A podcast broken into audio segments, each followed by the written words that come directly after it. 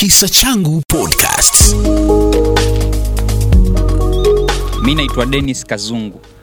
Aa, mimi ni kijana kutoka Kilifi County.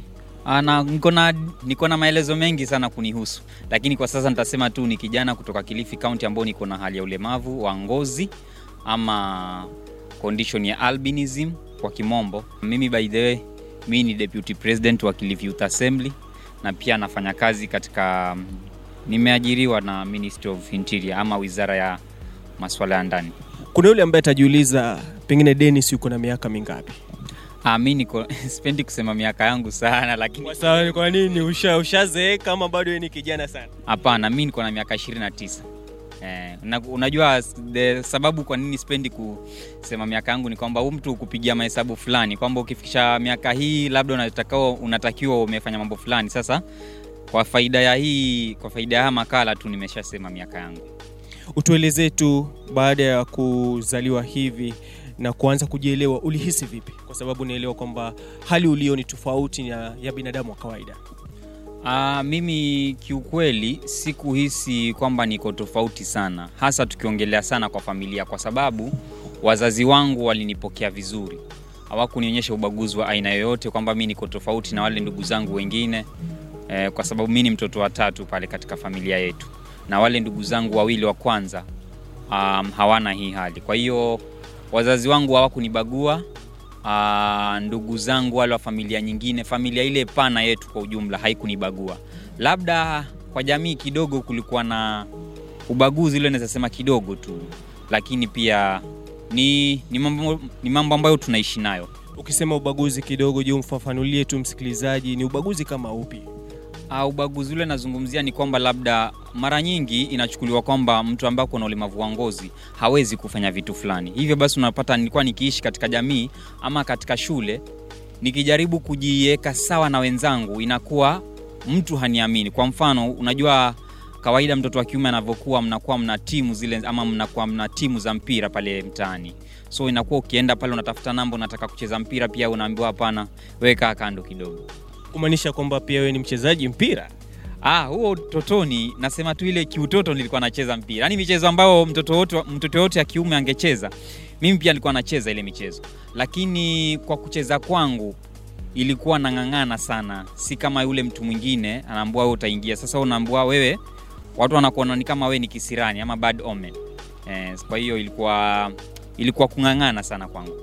Ukisema hivyo, na je, shuleni watu walikupokea vipi?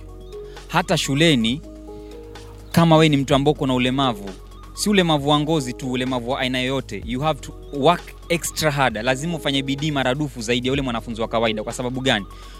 Uh, ikija kama ni kujiprove ama kujithibitisha kwamba wewe una uwezo wa kufanya vizuri darasani lazima uonyeshe kupitia matokeo. Kwa hiyo nakumbuka hata ile nikiingia shule eh, shule ya bweni nilipokuwa darasa la nne ilikuwa ngumu sana watu kuwaprovia ama kuwathibitishia kwamba mimi naweza fanya vizuri katika masomo mpaka watu waliponiona aha kumbe huyu kijana anaweza kuongoza darasa letu zima na yeye akawa mtu wa kwanza mwanafunzi wa kwanza hapo kwa hiyo hapo ilikuwa labda hawana budi wakubali kwamba mimi niko na akili sawa na mwingine kwa sababu nimewaongoza katika mtihani. Kwa hiyo hakuna kitu chochote walikuwa wanaweza kuniambia. Naam. Na pengine mbali na hilo, mbali na jamii kukukataa na kuchukua muda kukukubali, je, zipo baadhi ya changamoto ambazo umekuwa pia ukikumbana nazo katika hali hii ambayo uko nayo? changamoto ni nyingi sana. Nyingi sana kwa sababu mara ya kwanza uh, changamoto ya kwanza ni unapotembea katika mtaa katika mtaa barabarani hata nje ya mtaa wako. Unapotembea hivi mtu akikuona mara ya kwanza yeye ameona anataka kuku anataka kukuelezea labda kwa watu wengine ama they want, they want to describe you wanataka kukuelezea kupitia mwonekano wako. Kwa mfano ulizwe mtu unamjua denis mtu hata asema denis ambaye labda denis ambaye anazu, ana anaweka mijadala ya, ya, ya, ya akili ama denis ambaye labda ako na akili hii utasikia unamjua denis ah, yule mweupe. So inakuwa ni kama mtu anakueleza kupitia mwonekano wako. Na katika ile hali ya kukueleza anakueleza kwa njia ya kukudhalilisha. Unapata? Ah, yule mzungu sasa unajua hata mi utanana na marafiki zangu sana sana kiukweli kwamba ile mzungu sina shida labda na hilo jina lakini kuna vile ambavyo namna mtu hukueleza kwa njia ya madharau. Eh. na huwa unahisi vipi?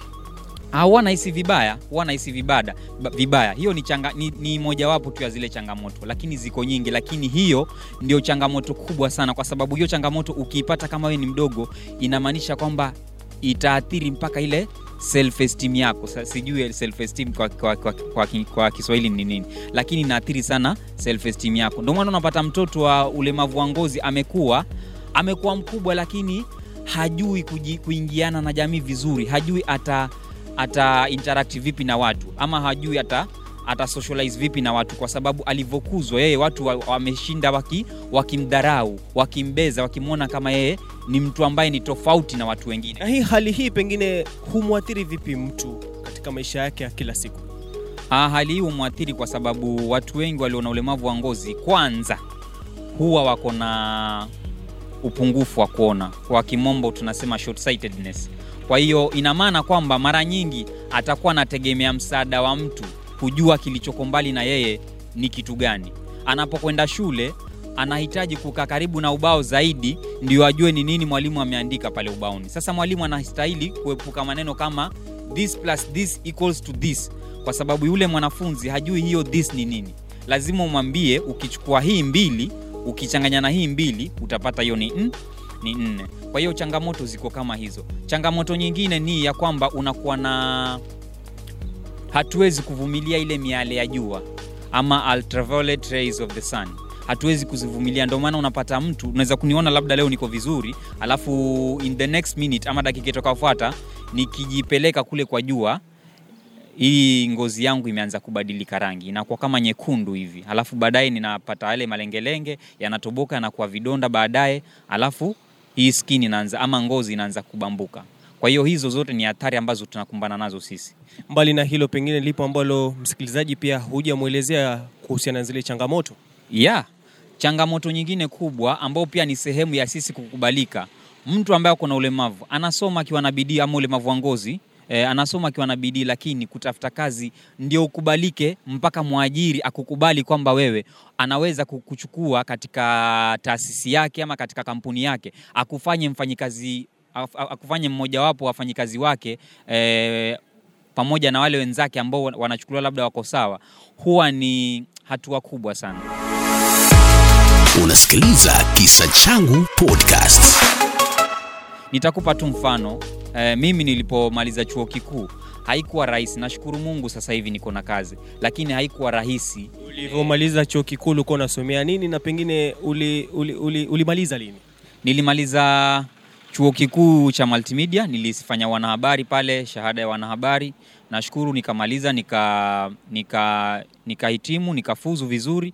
Hiyo ilikuwa mwaka wa elfu mbili na kumi na nane, lakini milango ilikuja kufunguka miaka mitatu baadaye E, cha mno ilikuwa ni nini Ah, utaitwa kwa interviews nyingi sana, lakini unajua unapotuma makaratasi kwa bahati mbaya ah, mbali na ile kama si makaratasi ambayo mtu ameitisha zile cheti za darasa la eh, kidato cha nne ambazo ziko na picha yako eh, mara nyingi na kwa mtu anakuita labda akijua hawa watu wote ambao nimeita ni weusi.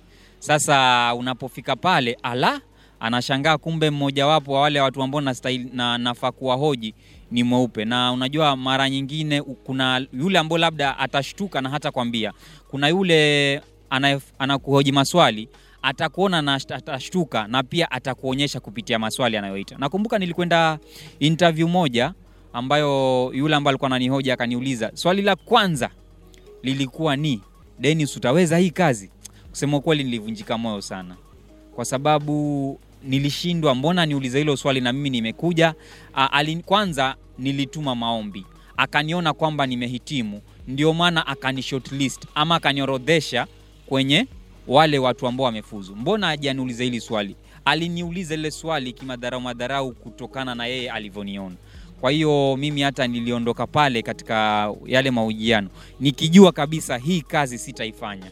Eh, na ni ukweli hilo liliweza kukitimia, na hiyo ni huo ni mfano mmoja tu, lakini yapo mambo mengi ambayo yametokea ya kwamba labda mtu akipewa nafasi ya kuchagua watu fulani, ni nafasi za kazi eh, whether ni long term ama short term, ana prefer zaidi kuchukua mtu ambaye si hana ulemavu wa aina yote, kwa sababu inachukuliwa hawa watu si wasumbufu, inachukuliwa kwamba ni wakamilifu. Sisi ambao tuko na ulemavu huu nachukuliwa kwamba labda mimi kwa sababu kutokana na ulemavu wangu nitasumbua, lakini kupitia wafanyikazi wenzangu ambao tumekaa nao, kupitia na wale watu ambao wamenipa eh, hizo contract ama mikataba, naweza sema kutokana na utendakazi wangu nimewadhirishia kwamba yani mtu ambao ako na ulemavu wa ngozi si tofauti na mtu mwingine tukiweka utendakazi wao katika meza.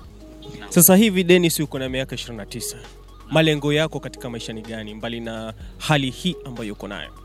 Aa, mimi niko na malengo mengi sana lakini kwa kwa muktadha huu malengo yangu makubwa nataka kuwa nataka kuwadhihirishia watu kwamba ulemavu wa ngozi ni hali tu.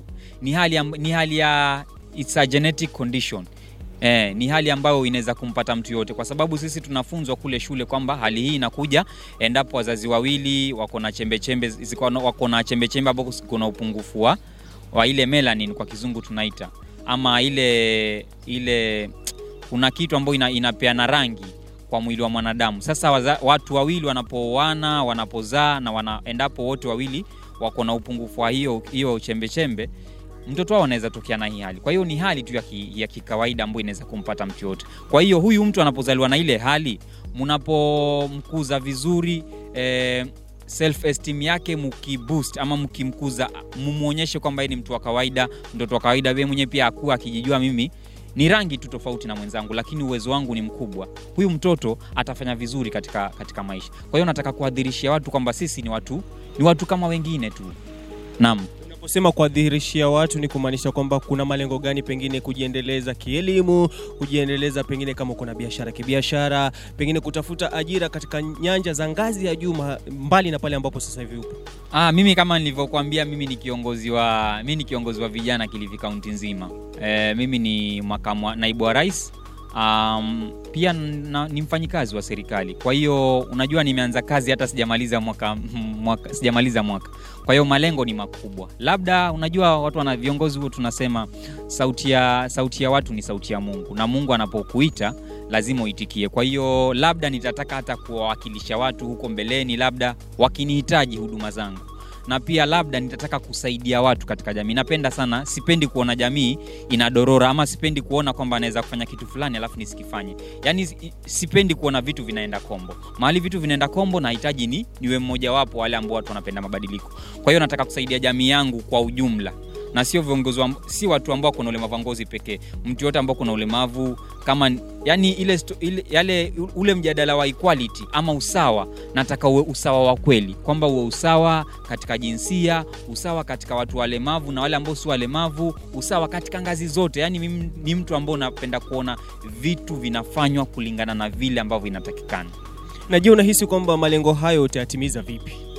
Ah, malengo haya nitayatimiza kutokana na mikakati yangu binafsi ambayo niko nayo, labda nikichora mikakati yangu vizuri. Pili, wale marafiki zangu ambao wananiamini na wananishika mkono. By the way, nashukuru Mungu, mimi niko na marafiki ambao hawajanibagua, yani. Wananielewa hali yangu, wanaelewa mapungufu yangu, wanaelewa zile pia nguvu zangu zilipo. Kwa hiyo hata wewe pia katika kama mwanahabari uko na jukumu la kuhakikisha maswala kama haya una- munayaangazia kila wakati, sio wakati wa siku kama hii tu leo, lakini mara kwa mara, endapo ni mijadala fulani munaipanga kule studio, hakikisheni pia muna munaweka watu kama sisi katika ile meza, ili tu yani, tunataka kuchosha hawa watazamaji ama wasikilizaji na mwonekano wetu mpaka tuzoeleke kabisa. Unajua shida ni kwa mfano, mimi naonekana mara moja kwa mwaka, itakuwa labda nikionekana huo mwaka mwingine pia itakuwa ah, huyu jamaa bana ni, ni muda tangu tumuone, lakini ikiwa watu wananizoea wananizoea,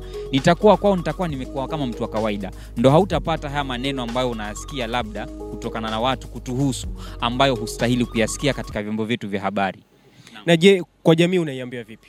Ah, jamii, mi nataka kuambia tunawaomba kama jamii, msitubague. Sisi ni ndugu zenu, sisi ni watoto wenu, labda wengine sisi ni wazazi wenu pia, kwa wale, wale wadogo. Hapo kwa wazazi, sijui kama ushaoa ama bado.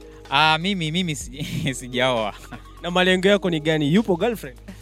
Ah, Hilo swali sipendi kulijibu kwa sasa, sipendi kulijibu ya. Kwa sababu unajua shida ni ukisema yupo labda watu wataka kujua vipi vipi. Ukisema pia huyupo watu, hayupo watu wataka kujua ni kwa nini. Kwa hiyo ni swali ambao wasipendi kulijibu sana. Napenda lakini kwa sababu wewe ni mwanamume na lazima tu tutarajie kwamba Dennis Kazungu kwamba siku moja yeye pia atapata ubavu wake na maisha yataendelea. siku moja. Tena si, si mbali sana labda. Karibuni. Tutatualika harusi. e, nitawalika Kisa Changu Podcast.